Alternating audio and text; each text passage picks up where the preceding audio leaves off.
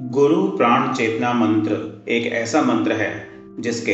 अभ्यास मात्र से गुरु की सत्ता से साधक की चेतना जुड़ने लगती है और वह गुरु से उन तथ्यों और ज्ञान को भी प्राप्त करने लग जाता है जो किसी भी साधना से संभव नहीं होते।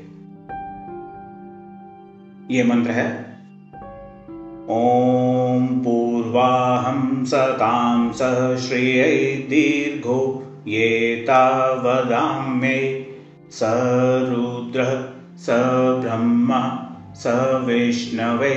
स चैतन्य आदित्याय रुद्रः वृषभो पूर्णाः समस्ते मूलाधारे तु सहस्रारे सहस्रारे तु मूलाधारे समस्तरों प्रतिरों चैतन्य जाग्र उत्तिष्ठ प्राणत दीर्घत ऐतन्य दीर्घाम। भूलोक भुवलोक स्वलोक महलोक जनलोक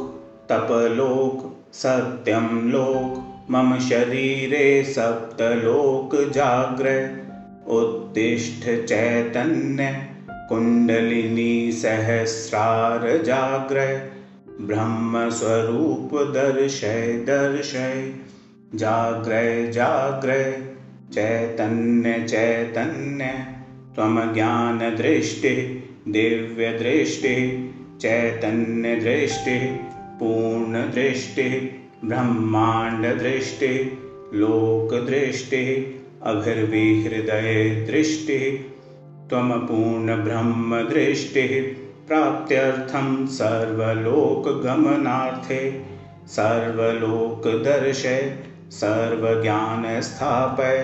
सर्वचैतन्यस्थापय सर्वप्राण अपान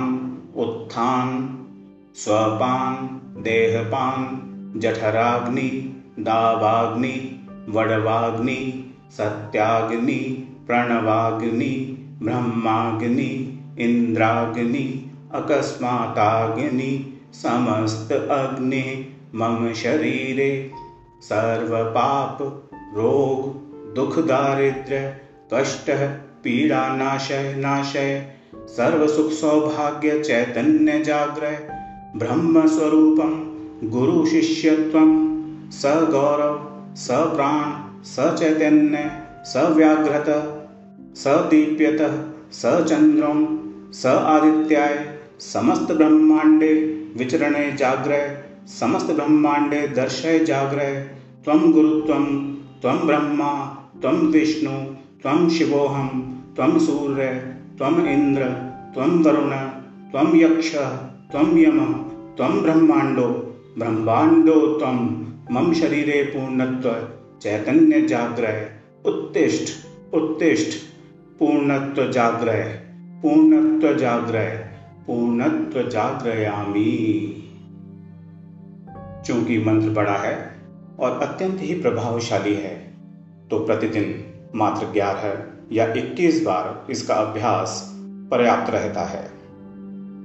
जो साधक नए हैं, उनको इसका एक, तीन, पाँच या सात बार से प्रारंभ करना चाहिए।